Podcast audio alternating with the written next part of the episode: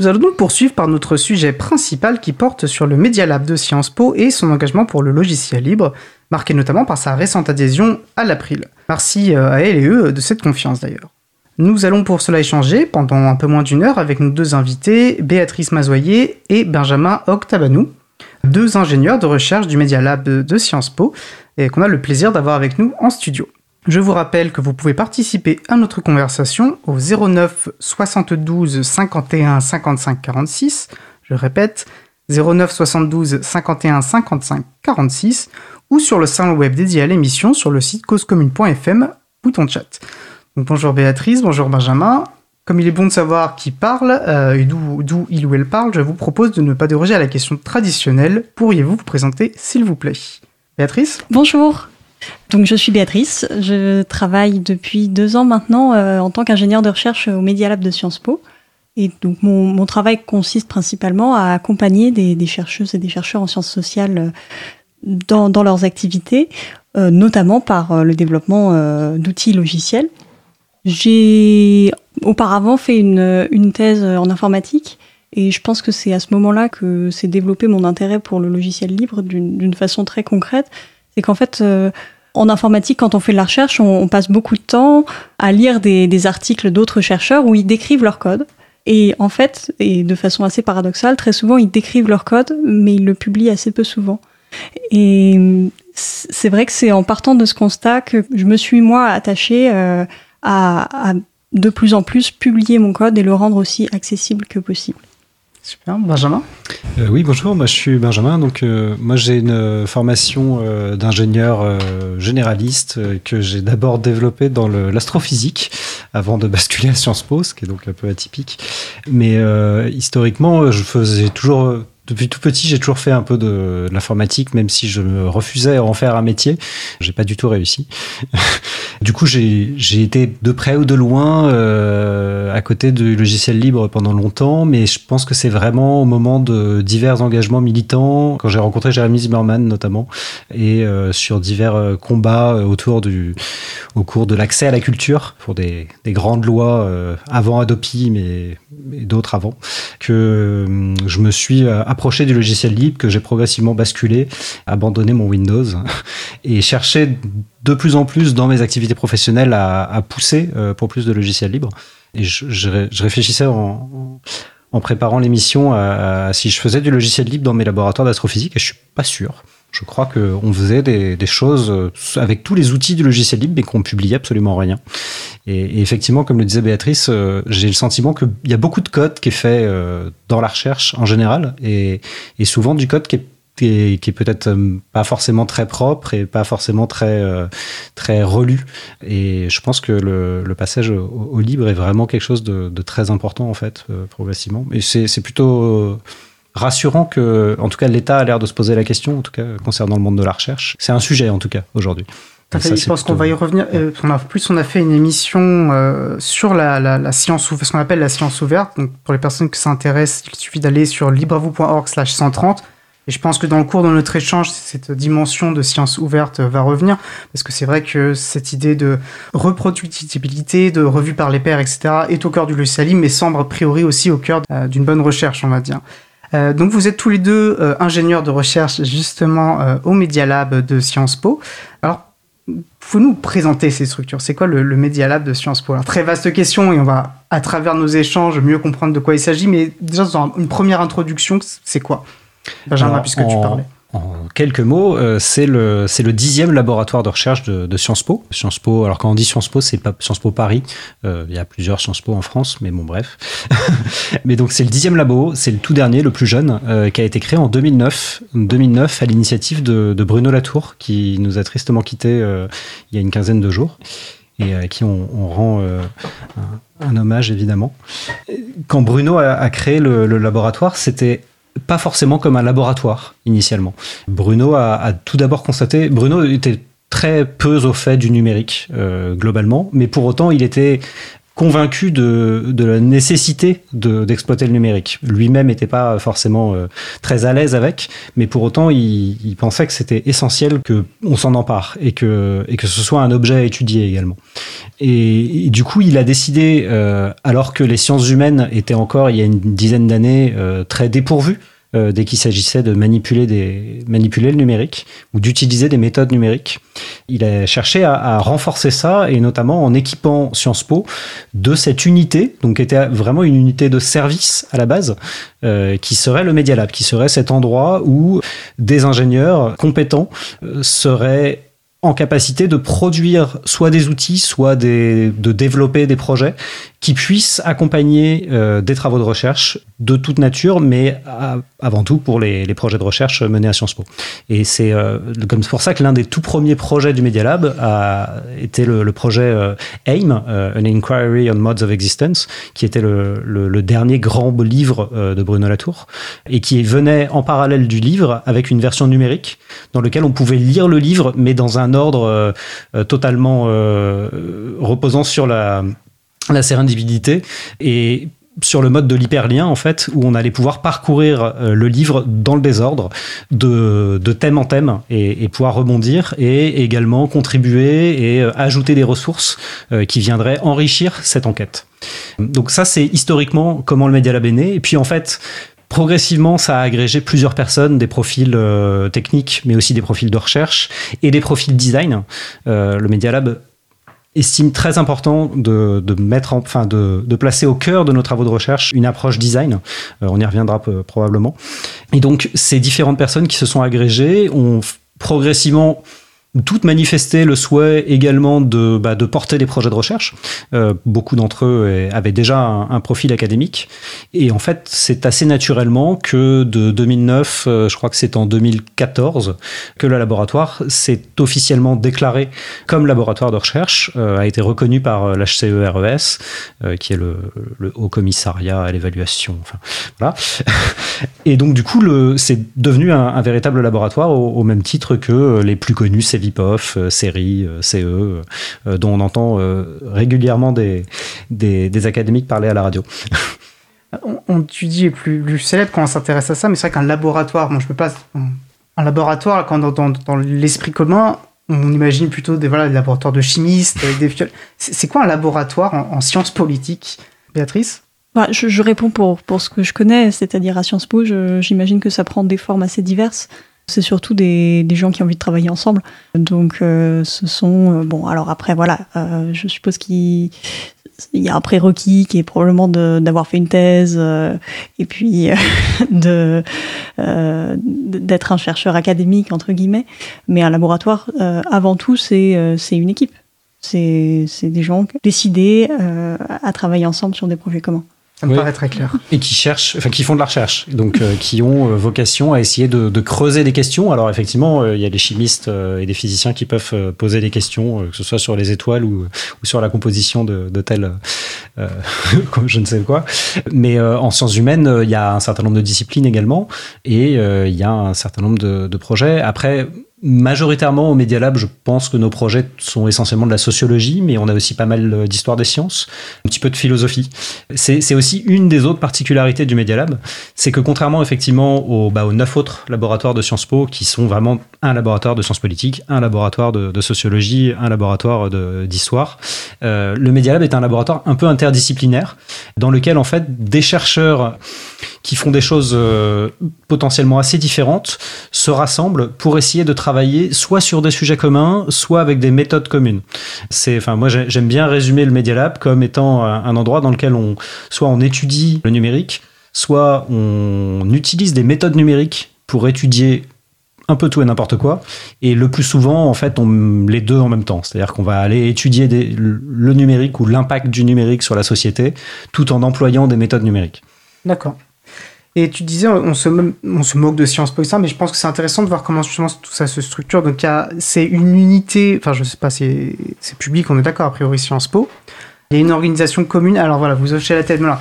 Comment fonctionne Sciences Po et comment finalement structurellement le, ce laboratoire dépend de l'organisation de Sciences Po Vous, vous êtes des chercheurs, donc directement vous êtes employé par ce Media Lab, vous êtes employé par Sciences Po et vous travaillez pour le Media Lab. Je pense que c'est toujours intéressant de voir finalement aussi, parce qu'il y a des questions peut-être d'indépendance aussi et d'organisation qui peuvent être intéressantes. Oui, je, pense que je vais te laisser répondre, Benjamin, parce que tu penses que tu as une meilleure connaissance organisationnelle que moi. La question n'est peut-être pas facile. Hein. Alors, euh, Sciences Po est un, statut assez particulier et euh, j'espère que la, com de Sciences Po ne nous écoute pas parce que je vais peut-être me faire taper sur les doigts si je dis pas les choses correctement. Mais Sciences Po n'est pas complètement public. Sciences Po est une école publique et une fondation de droit privé. Ce qui fait que du coup, ça a un double statut, ce qui fait que ça complexifie un petit peu euh, un certain nombre de choses. Mais par exemple, on, fait des marchés publics. Euh, mais pour autant, Béatrice comme moi, on est des salariés de droit privé. On n'est pas des fonctionnaires et il n'y a pas de concours pour euh, rentrer, enfin pour être salarié de Sciences Po. On est vraiment des salariés classiques. Donc c'est effectivement un peu différent de certains nombres d'autres universités et laboratoires qui sont intégralement publics. Pour autant, effectivement, on est dans un cadre qui est quand même assez proche du public. Et les académiques sont recrutés, euh, les professeurs sont recrutés sur un modèle qui est très proche des concours euh, de, des académiques de la fonction publique. Ouais, je sais pas si ça répond intégralement à la question. Bah, je pense que ça donne une meilleure vision. De ça. Et du coup, Media Lab, structurellement, ça s'inscrit. Il y a une autonomie structurelle de Media Lab. Donc, c'est Sciences Po qui est votre employeur et vous, vous travaillez à temps plein, j'imagine, au sein du Media Lab. Alors, c'est ça. Et il y a. Euh, euh, comme je disais, donc alors nous on n'est pas des chercheurs à proprement parler. Euh, Béatrice pourrait candidater à un poste de chercheur puisqu'elle a une thèse, mais on est effectivement plus sur des postes d'ingénieur.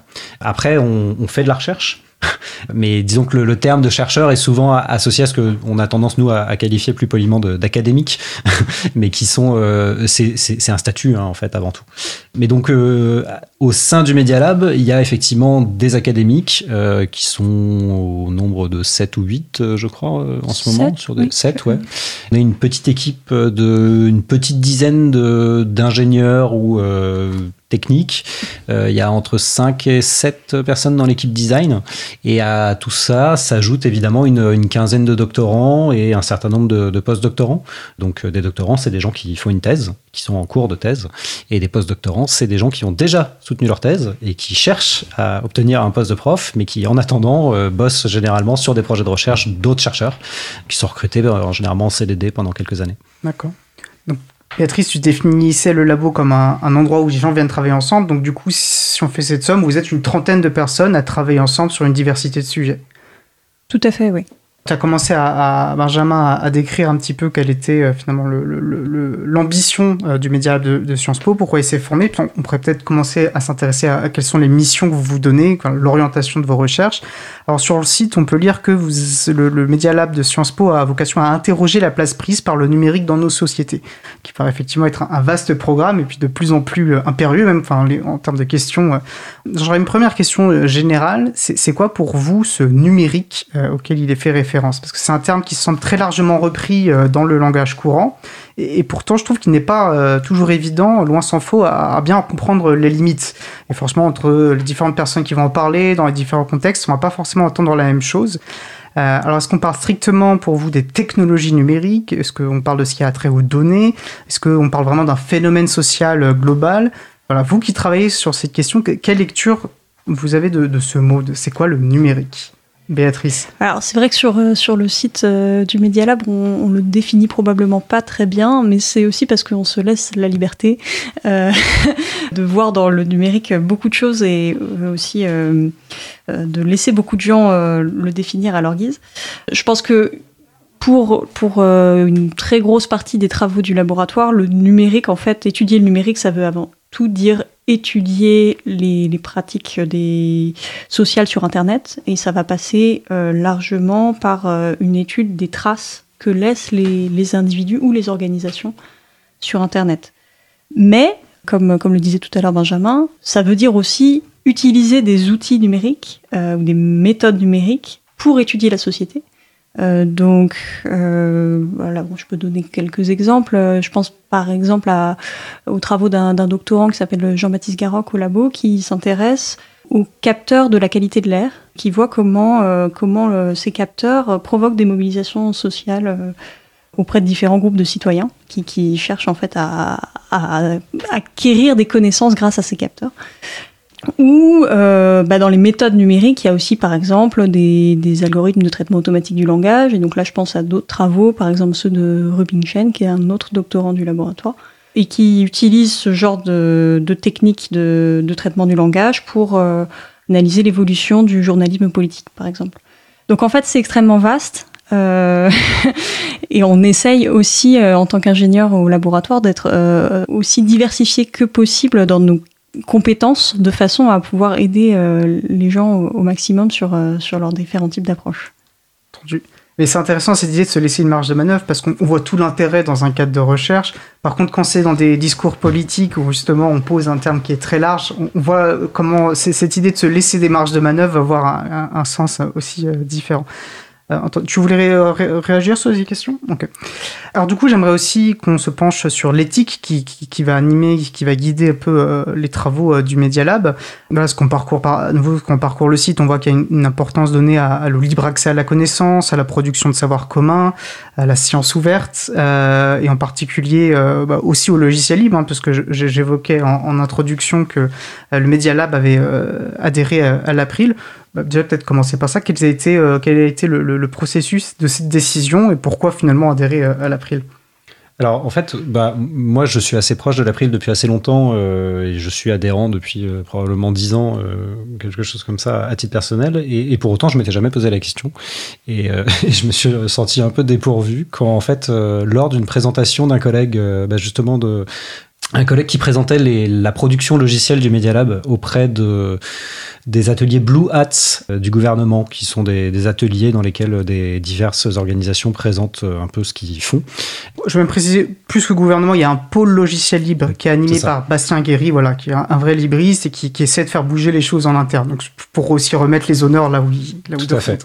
Et donc euh, lors de cet atelier, euh, Guillaume Plic, donc un, un collègue, présentait ses outils et, et, et quelqu'un demande euh, mais du coup, euh, est-ce que vous avez adhéré à l'April et, et je me suis dit, bah oui, c'est pas bête en fait. Pourquoi est-ce que c'est pas le cas? Donc du coup, j'ai lancé un peu les démarches. J'ai commencé à regarder quel euh, type d'organisation était, membre euh, à titre, comment on dit, appelle ça, personne morale. Et du coup, ben, euh, j'en ai parlé un peu en interne, à la fois aux, responsables de communication du labo et à la direction du labo, et, et et tout le monde était plutôt euh, partant. Donc, euh, du coup, si on peut contribuer au moins à notre échelle à l'activité de l'assaut, c'est une très bonne chose. Après, au-delà de ça, effectivement, c'est vrai que le fait que le laboratoire a été peuplé lors de ses premières années en, en, majorité euh, par des ingénieurs en fait, euh, parce que comme je, on disait tout à l'heure, on est effectivement une trentaine aujourd'hui, dont ça doit être à peu près euh, un quart ingé, un quart design, un quart académique et un quart euh, doctorant, on va dire, bon, même si c'est un résumé très euh, probablement faux. Euh, il fut, fut, un temps où je pense qu'on était plus de 50% d'ingé dans le labo, ce qui est vraiment atypique. Et d'ailleurs, moi, je me souviens qu'à cette époque, quand je débarquais dans un autre laboratoire de sciences humaines et que je parlais à l'ingénieur qui travaillait pour 25 chercheurs, généralement, on me regardait genre... Oh oh là là, je le rêve.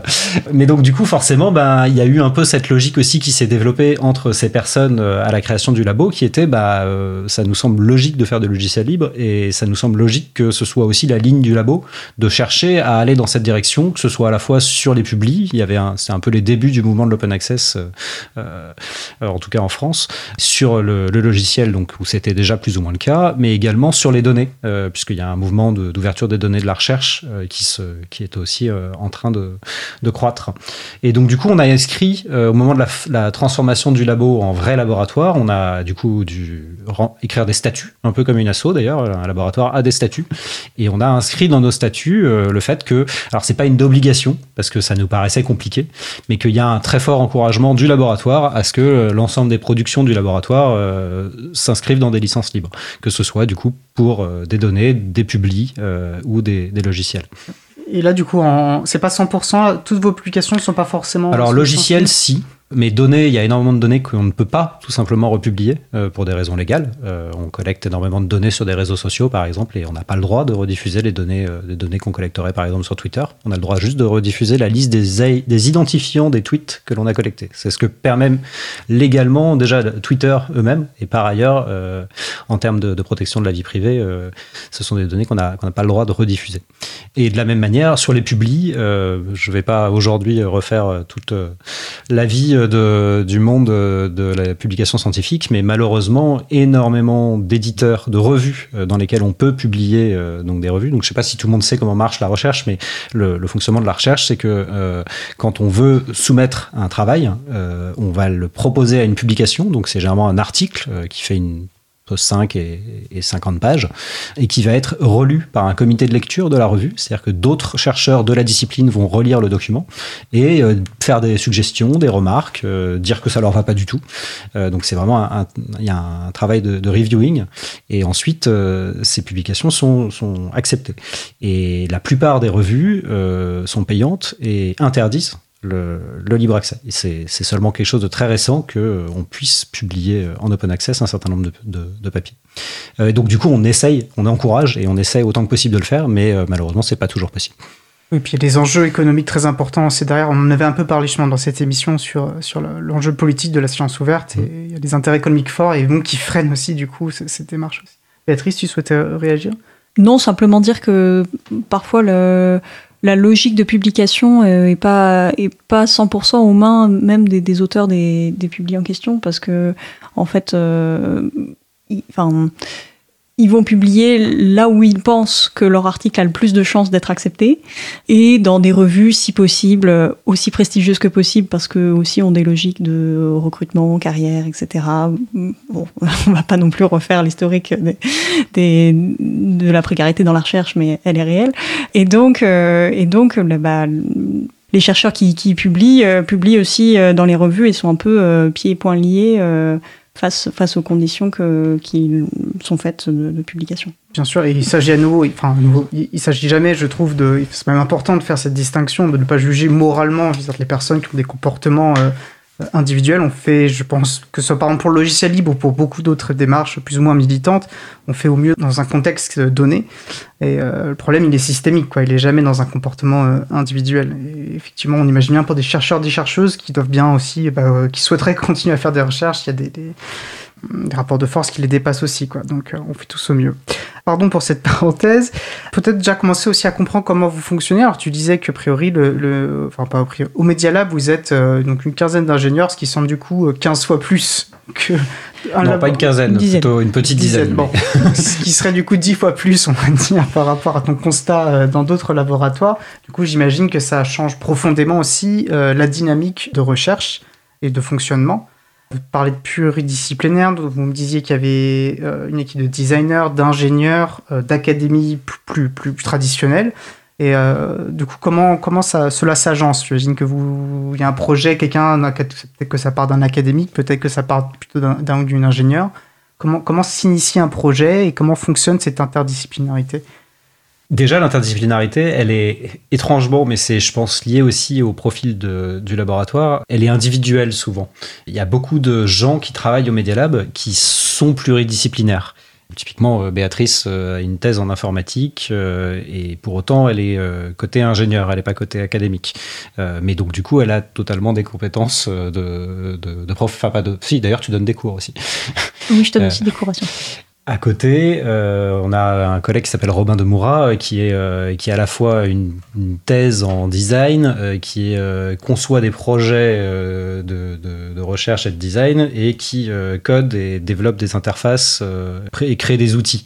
enfin, et il y a vraiment ce, ce truc, même parmi les, les académiques, on a, on a, par exemple Jean-Philippe Cointet, qui est un chercheur qui, qui a une formation à la base d'ingénieur, je crois, qui a une thèse en sociologie euh, qui euh, crée des, qui fait de l'analyse de langage et qui crée euh, des, des, des algorithmes très compliqués de, pour exploiter l'analyse du langage dans des études de sociologie, par exemple. on a vraiment donc des, des profils assez divers et, et, et, pluricompétents, et je pense que ça, ça joue beaucoup sur l'interdisciplinarité des projets en eux-mêmes. Mais donc du coup, euh, quand un projet se crée, c'est avant tout, je dirais, euh, ben, un désir, une idée, une, envie de creuser une question.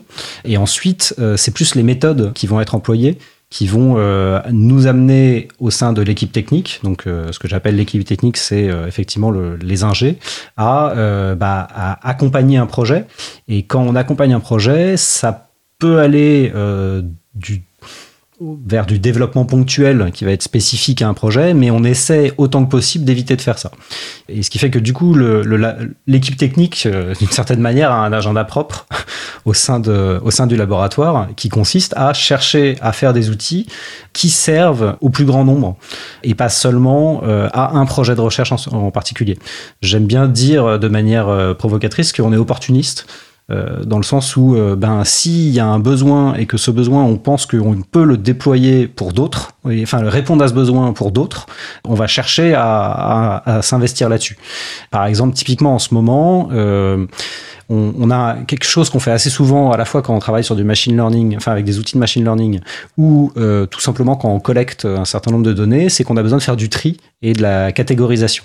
Donc on a par exemple un ensemble de tweets et on a besoin, parmi cet ensemble de tweets, de dire, bah, en fait, euh, ceux-là, on veut les garder, ceux-là, on veut pas les garder. Et par ailleurs, ceux-là, ils sont en français, ceux-là, ils sont, enfin, je sais pas, hein, je dis un exemple. Et donc, du coup, on, pour ça, on a un besoin, et c'est un besoin qui revient de manière assez régulière. Et là, j'ai parlé de tweets, mais ça pourrait s'appliquer à plein d'autres choses. Et, du coup, ce besoin de, de pouvoir trier, catégoriser, ben, on a le sentiment dans l'équipe technique que c'est quelque chose qu'on peut, auquel on peut répondre par un outil numérique. Et donc, du coup, on, bah, on a une opportunité de développer un outil qui va servir spécifiquement sur le projet en particulier, mais qu'on va pouvoir essayer de déployer dans plein d'autres cas. Donc euh, du coup, on a, on a déjà un outil comme ça qui, qui s'appelle Catwalk, euh, et en ce moment, du coup, on est en train de développer une nouvelle version qui permettrait de faire beaucoup plus de choses avec. C'est un exemple de là de, de projet qui est guidé directement en interne par l'équipe technique, sans qu'il y ait véritablement une demande du laboratoire et de chercheurs en particulier de faire ça, mais on sait que ça va servir à beaucoup d'entre eux. Donc voilà, c'est un exemple de, comment est-ce qu'on on, on s'amène à, à, développer des outils. Et au-delà de ça, au sein du labo, on va euh, de la même manière. Ça, c'est un outil vraiment final, mais on va faire également le. Enfin, on va essayer de développer des librairies, euh, donc des, ce qu'on appelle des librairies logicielles. Je ne sais pas si vos auditeurs euh, sont, sont bah, familiers avec, euh, avec du ce principe concept. que tout le monde ne l'est pas forcément, ouais. donc ça se Mais donc, ce qu'on appelle une librairie en informatique, c'est une brique. En fait, c'est comme si on avait des Lego et on a les briques rouges et les briques, et les, enfin les briques carrées et les briques rondes qui vont permettre de faire des, de faire des, de construire des bâtiments particuliers. Et donc, c'est pareil en informatique, on a des briques qui vont être nécessaires pour faire, par exemple, euh, pour euh, bah, de l'analyse de texte euh, ou pour faire euh, de la collecte de données. Et donc ces briques, on va les construire et on va les remettre en logiciel libre pour qu'elles puissent servir à la fois à nos projets, mais potentiellement aussi à d'autres projets. Et je, je, me rappellerai toujours de cette histoire de, euh, on a un collègue qui a développé un, une librairie comme ça et qui un jour euh, a reçu euh, par la poste du, des tablettes de chocolat qui lui avaient été envoyées par le PDG de WhatsApp qui disait on utilise ta librairie dans notre code et c'est trop bien et je voulais te remercier.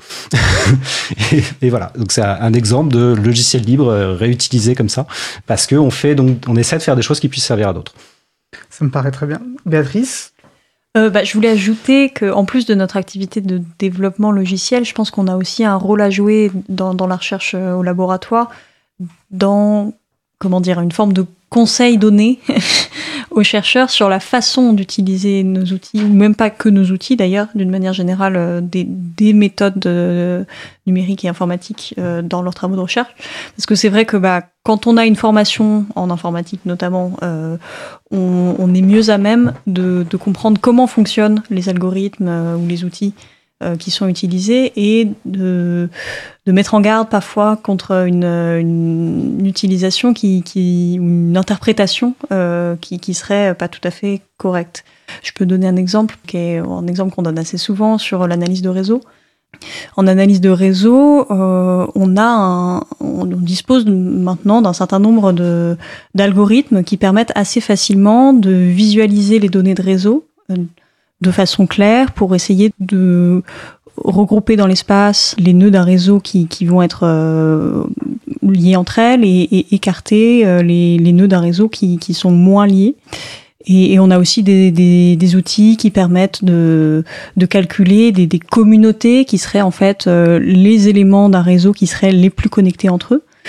Le problème, c'est que euh, une fois qu'on a une très jolie visualisation avec euh, des communautés, des couleurs, etc., c'est un petit peu facile euh, ensuite de passer directement à une interprétation un peu trompeuse qui irait dire bon bah voilà tous ces gens-là qu'on a représentés dans le réseau, ils font partie de cette communauté-là. Et en fait, une partie de notre travail consiste à dire voilà, notre outil permet de visualiser des choses. Il permet pas forcément de donner des catégories et, toujours d'ajouter euh, une note critique et, d'inciter à, prendre un pas de recul par rapport à, ce que proposent les outils pour pas les utiliser euh, de, façon euh, de façon trop directe. J'aurais tendance à dire. pour paraphraser ce que tu ce que tu viens de dire, en fait, c'est vrai que j'ai l'impression que souvent les gens de l'équipe technique sont ceux qui vont être le plus prudents vis-à-vis de l'utilisation du numérique. On, peut avoir des gens qui sont totalement, qui sont totalement acculturés euh, de méthodes numériques et qui vont arriver et, nous dire, euh, euh, du coup, je veux faire ça. Il est où le bouton magique sur lequel je vais appuyer et ça va produire le résultat? C'est un, peu ce. Et nous, on est toujours là, au contraire, et c'est aussi un peu un héritage de, Bruno Latour, c'est de revenir au réel.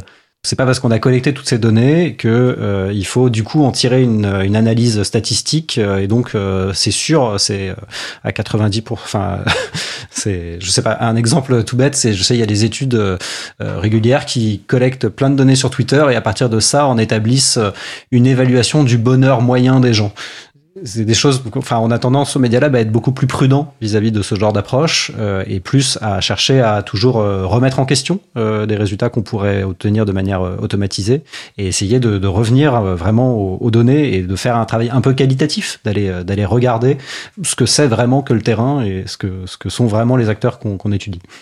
C'est intéressant et j'aime bien cette image du, du, bouton magique parce que je trouve que justement l'informatique a ce côté, euh, enfin les technologies ont un côté magique et, et, et dont il faut se méfier parce que en fait il y a, y a, la magie c'est la science qu'on n'explique pas encore quelque part et se retrouver un pouvoir euh, politique, un pouvoir euh, collectif sur ces, ces outils, c'est justement comprendre qu'en fait rien n'est neutre, il y, a, il y, a, une vraie, il y a une raison d'être derrière les choses et il y a un savoir qu'on peut avoir.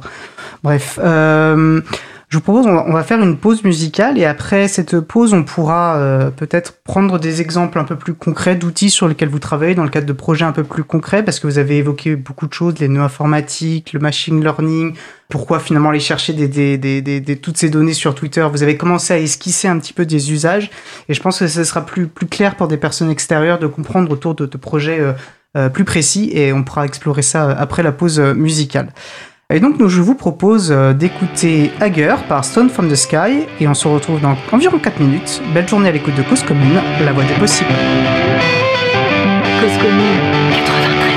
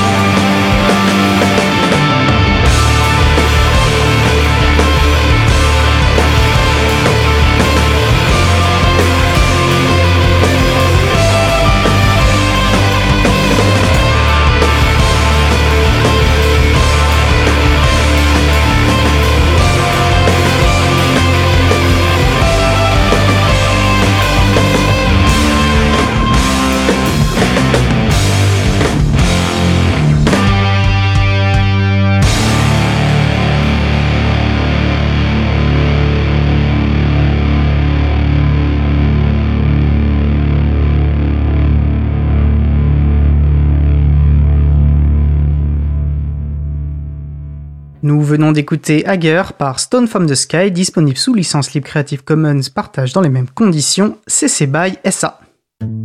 Retrouvez toutes les musiques diffusées au cours des émissions sur causecommune.fm et sur libreavoue.org. Libre à vous, libre à vous, libre à vous. L'émission de l'April sur les libertés informatiques. Chaque mardi de 15h30 à 17h sur Radio Cause Commune, puis en podcast.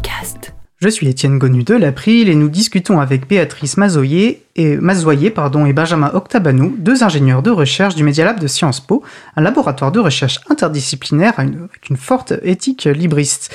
N'hésitez pas à participer à notre conversation au 09 72 51 55 46 ou sur le salon web dédié à l'émission sur le site causecommune.fm, bouton chat. Alors avant la pause, on, évoquait euh, ce rôle d'accompagnement que peuvent avoir effectivement euh, les, ingénieurs euh, au sein du Media Lab. Et pendant la pause, tu évoquais, Béatrice, voilà, une initiative que vous avez du coup développée au sein du labo. Oui, oui, tout à fait. Sur, sur ce sujet de l'accompagnement méthodologique, en fait, on a mis en place à Sciences Po un atelier mensuel qui s'appelle le METAT et qui est un atelier de soutien méthodologique ouvert à tous donc en fait, euh, c'est sur inscription. Il y a, un site, euh, si on cherche euh, Méta de Sciences Po. De toute façon, je vous les redemanderai toutes ces références. On a une page web dédiée à l'émission où on met toutes les références qui peuvent être utiles et qui sont D'accord. Donc on mettra celle-ci. et qui, qui permettent donc bah, à des chercheurs, mais aussi des gens qui ne sont pas chercheurs, c'est vraiment n'importe qui, de, de, venir avec ces, ces problèmes méthodologiques et ensuite on, on passe une après-midi à essayer de, de trouver des solutions. Voilà, c'est vraiment pour, euh, pour les ingénieurs de, du Media Lab euh, un moment aussi de, formation parce qu'en fait, euh, on, on, se rend compte face à des nouvelles problématiques d'utilisateurs des connaissances qu'ont les autres ingénieurs du laboratoire et de comment eux ils règlent ces problématiques-là.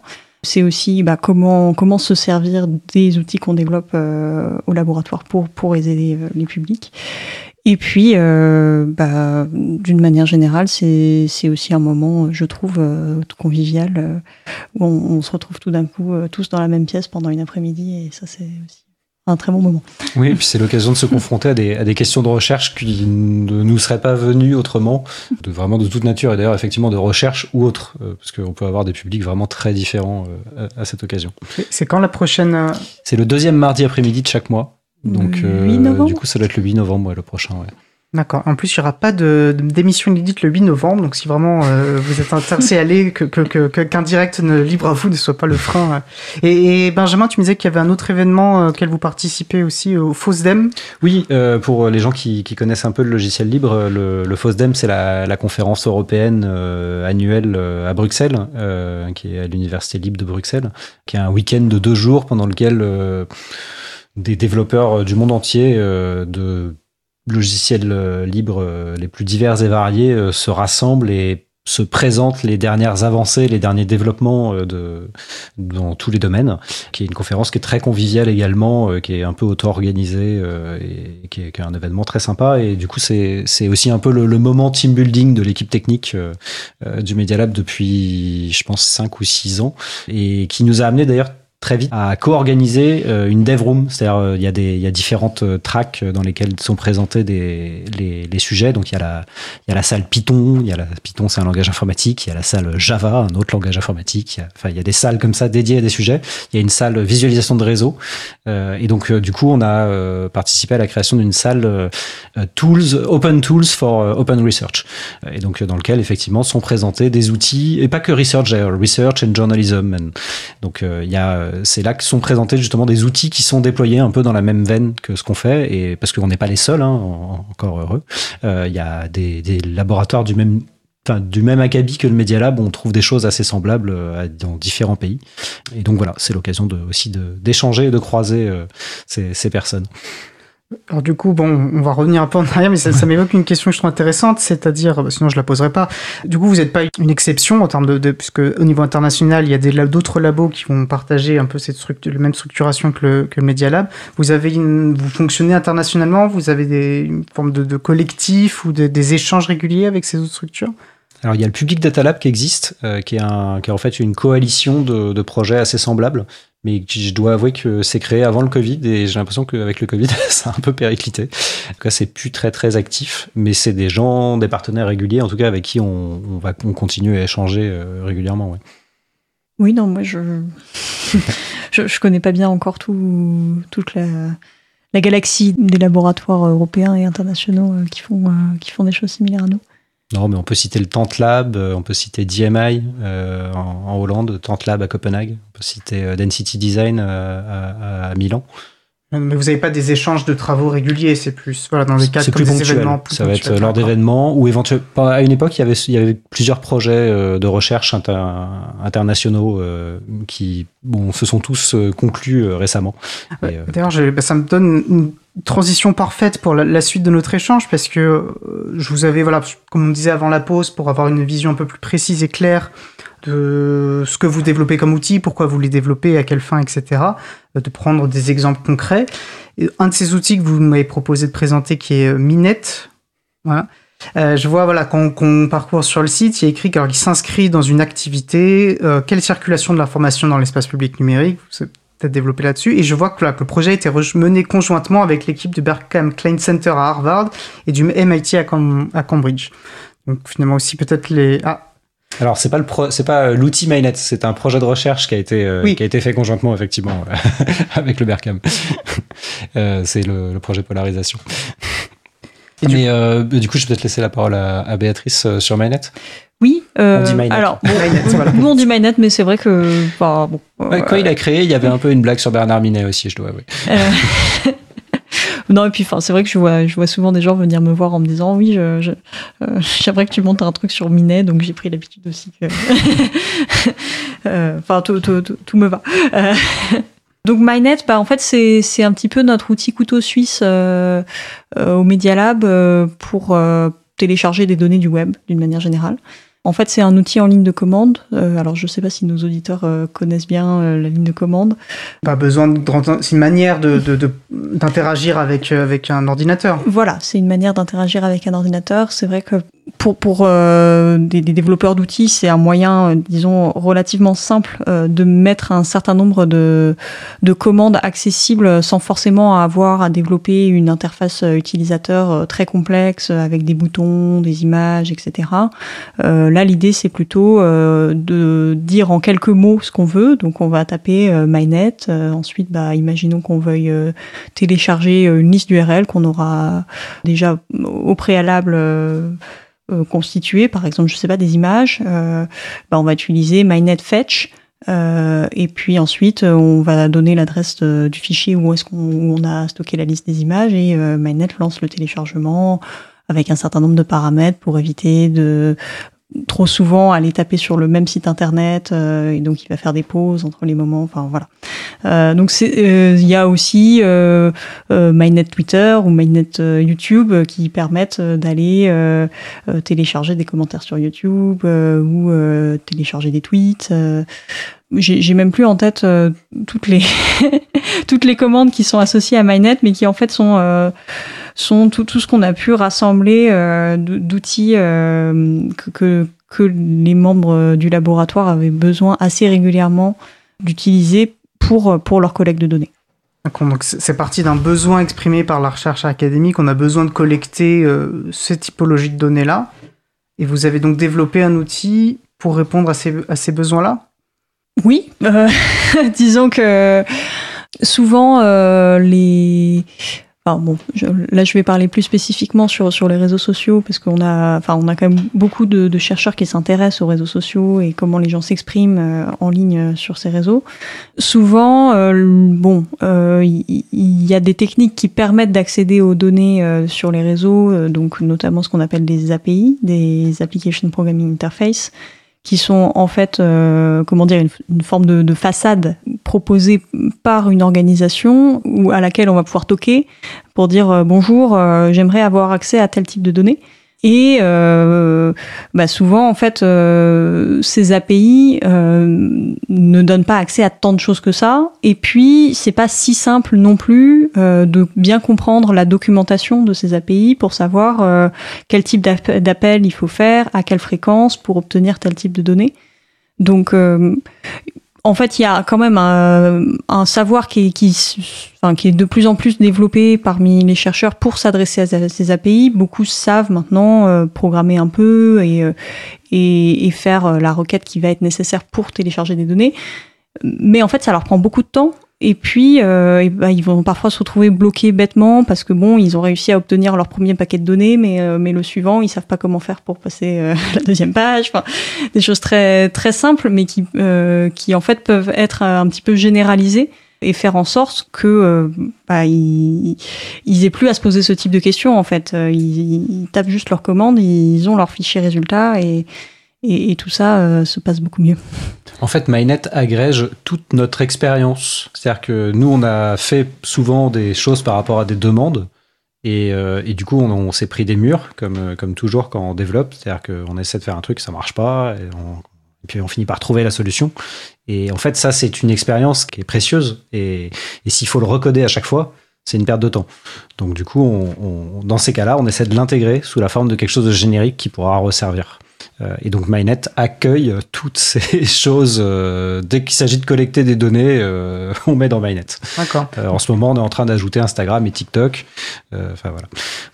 Donc si je comprends bien en fait la, la démarche, c'est-à-dire que c'est pas forcément sur un projet précis, on vient vous chercher et vous développer un outil à cette occasion. D'ailleurs, c'est ce que tu évoquais un peu plus tôt dans l'émission c'est en tant que voilà, vous êtes un, groupe euh, d'ingénieurs et vous constatez finalement des demandes similaires et vous dites là il est pertinent peut-être pour répondre à ces on constate un besoin récurrent donc on va développer un nouvel outil puisqu'il n'existe pas encore euh, ailleurs.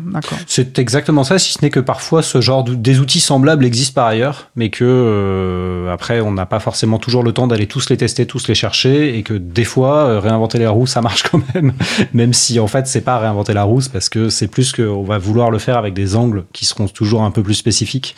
Et on a aussi cette approche recherche qui consiste, euh, alors je vais me faire taper dessus sur les doigts par la CNIL, mais qui consiste à prendre un maximum d'informations d'un coup, parce que souvent en fait on va trouver de l'information importante euh, dans quelque chose qu'on n'aura pas imaginé d'avance. Et, et c'est important de pouvoir avoir, euh, enfin, collecter un maximum et ensuite euh, traiter, voire analyser. D'accord.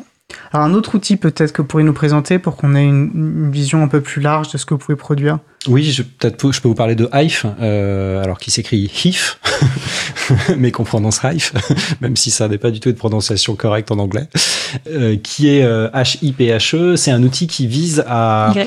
créer des cartographies euh, du web.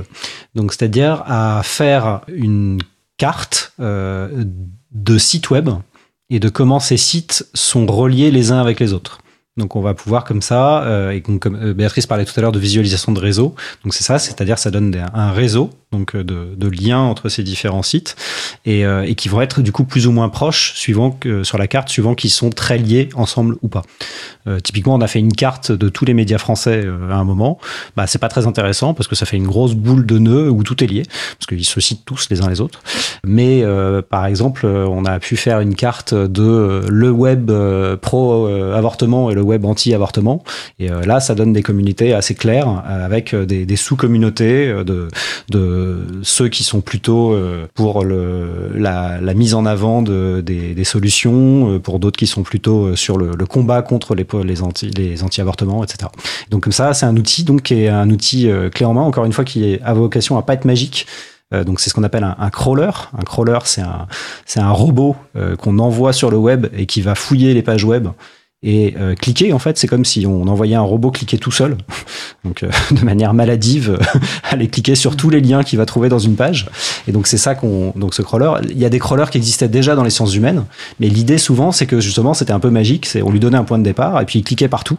Et du coup il arrivait comme ça avec une grosse carte mais dans laquelle il y avait beaucoup de choses qui n'étaient pas forcément très intéressantes. Parce que bah, en fait quand on clique partout sur le web où est-ce qu'on arrive inévitablement? Sur Google sur YouTube sur Wikipédia euh, qui sont des sites un peu à, attractifs enfin attracteurs, parce qu'il y a des liens partout euh, vers eux. Et donc l'idée dans Hive, c'est justement de, de faire ça, mais de manière guidée par le chercheur.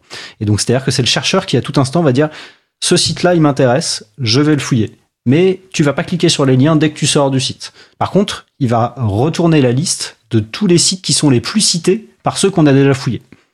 Et du coup, comme ça, on va voir au début apparaître effectivement Google, YouTube, Wikipédia. Ceux-là, on dit j'en veux pas, j'en veux pas, j'en veux pas. Par contre, ceux qui apparaissent après, potentiellement, ils sont intéressants et on va aller les sélectionner. Et progressivement, comme ça, de manière itérative, créer une carte. Alors, il y a toujours un problème, c'est de savoir quand est-ce qu'on s'arrête. Euh, grosse question des chercheurs.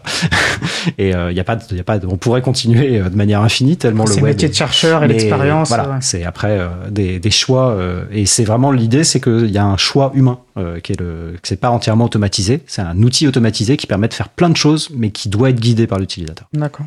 Donc si je comprends bien, pour résumer, ces outils, les outils que vous développez servent à, en fait, face à l'immensité des données qui existent, à la complexité des réseaux, etc., de permettre à des chercheurs en sciences sociales, par exemple, qui ont fait des recherches sur les mouvements politiques autour de l'avortement, d'avoir accès à, à un, un corpus de données plus pertinent, plus restreint, plus lisible, en fait, pour répondre à leurs besoins de recherche.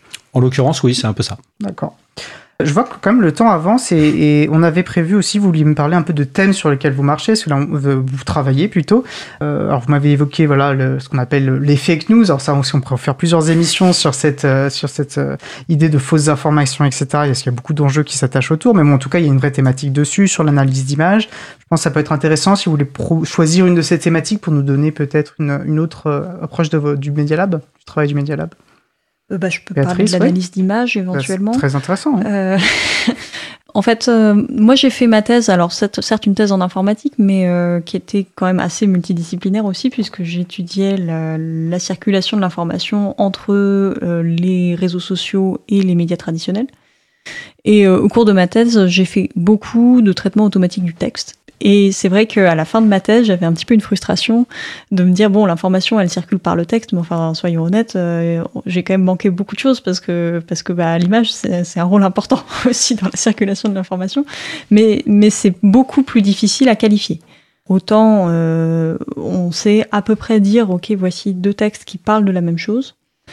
Autant on est encore assez balbutiant pour dire voici deux images qui parlent de la même chose. Alors, on sait dire maintenant avec les outils de machine learning, ok, voici deux images du même objet. Euh, deux images de chat, ça, ça va. On sait, on sait à peu près dire que, que c'est la même chose. Par contre, on a plus de difficultés, euh, soit pour dire voici deux images qui représentent la même chose, euh, mais d'un point de vue plus conceptuel. Et notamment si on pense au même, par exemple, en fait c'est infini parce qu'avec la même image, euh, on peut on peut représenter plein de concepts et plein d'idées. Et puis euh, tout- Au même, on va préciser, c'est pas ME accent circonflexe. ME, c'est une image. Je pense que ça peut être intéressant à définir, hein, même pour les personnes qui sont pas for- C'est pas forcément. Je pense que dans nos milieux, on a l'habitude d'entendre ce terme, mais c'est une évidence. Ça l'est pas forcément pour tout le monde qui nous écoute. c'est vrai. Euh, alors j'ai pas réfléchi à l'avance à comment définir Ouais, un je suis en train d'y penser, mais c'est pas simple, je pense, à définir. Ouais.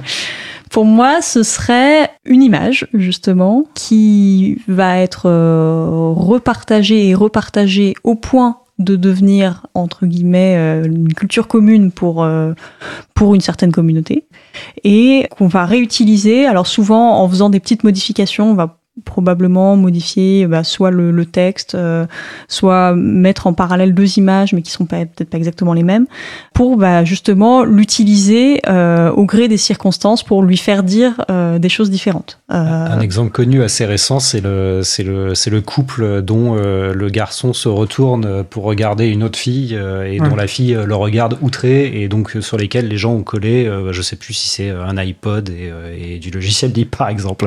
Oui, le regard. Moi, je pensais au chien assis dans une pièce enflammée qui dit tout va bien, effectivement. Ouais. Ça peut être détourné. Bravo, Béatrice, parce que je trouve que tu as de manière très claire défini un concept qui n'est pas forcément euh, si simple à définir. Ouais. Voilà, mais donc, euh, mais donc avec, euh, avec euh, un chercheur de l'INA qui s'appelle Nicolas Hervé, euh, donc l'INA c'est l'Institut national de l'audiovisuel, euh, c'est là que j'ai fait ma thèse en partie, c'est plusieurs institutions. On cherche à développer un, un outil qui permette de regrouper ensemble euh, les images qui partagent le même morceau d'image. Euh, donc ça paraît relativement simple comme ça, parce qu'après tout, si- s'il y a la même chose sur une image, ça devrait être facile euh, de faire le lien. Mais en réalité, une fois qu'on se pose euh, les bonnes questions, c'est-à-dire euh, à partir de quel moment on considère qu'un morceau d'image est suffisamment complet pour qu'on fasse le lien entre deux images, on se rend compte que c'est une thématique un petit peu complexe. Et l'idée, ben là encore, c'est d'essayer de guider l'utilisateur vers des groupes d'images qui aient du sens. Euh, donc euh, évidemment, on ne veut pas que toutes les images où il y ait du texte, par exemple, se retrouvent groupées ensemble parce qu'elles contiennent la lettre A, j'en sais rien. Donc, donc en fait, c'est c'est aussi du essai et essai et erreur pour essayer de mettre en point les, les bonnes heuristiques, les, les bonnes règles qui vont permettre ensuite à nos utilisateurs de trouver, ok, bon bah voilà, toutes les images qui ont effectivement bien partagé le même même. Et donc, euh, bah, je travaille là-dessus en ce moment. D'accord. Bah, ça a l'air passionnant en tout cas. Bah, on arrive malheureusement euh, à la fin, euh, à la fin de notre échange. Pour conclure, j'aimerais vous demander à, vous deux en, deux minutes, voire une minute si vous y arrivez, mais j'avais dit deux minutes, donc deux minutes chacun chacune, de nous dire quels sont pour vous là, les points essentiels à retenir de notre échange. Béatrice, puisque tu avais la parole? alors, en une minute, je pense que de manière générale, avec le développement de nouveaux outils, on, on permet le développement de nouvelles méthodes de recherche en sciences sociales c'est ce qu'on cherche à faire au Media Lab. Et c'est aussi, enfin, en tout cas, j'espère, toute une nouvelle génération de chercheurs, de doctorants, de post-doctorants qui sont formés euh, à une nouvelle forme de culture numérique. Et euh, moi, je dirais que c'est avant tout c'est un labo atypique euh, qui fait des sciences sociales, mais du coup avec des nouvelles méthodes. et d'ailleurs, on parle beaucoup des méthodes numériques, mais il y a, on n'a pas eu le temps de développer sur le design. il y a aussi une, une forte approche sur le design d'événements, le design d'ateliers, le design de euh, donc en fait de la, recherche un peu participative euh, et qui suppose en fait une réflexion un peu différente. Et donc du coup oui, je dirais que c'est un, un, labo atypique pour les sciences sociales qui euh, produit des logiciels open source libres et qui vise du coup à étudier la société et le rôle du numérique dans la société, que ce soit avec ou sans des méthodes numériques. Super. Eh ben, écoutez, euh, donc Béatrice Mazoyer et Benjamin Octabanou, deux ingénieurs de recherche du Media Lab de Sciences Po. Merci beaucoup d'avoir euh, pris ce temps euh, de venir discuter avec nous. C'était un plaisir de vous recevoir. Bah, merci de l'avoir de l'invitation. et puis peut-être qu'on pourra faire d'autres sujets sur le design. Il y a encore beaucoup à dire. Un grand merci. Je vous souhaite une bonne fin de journée. Merci. Merci.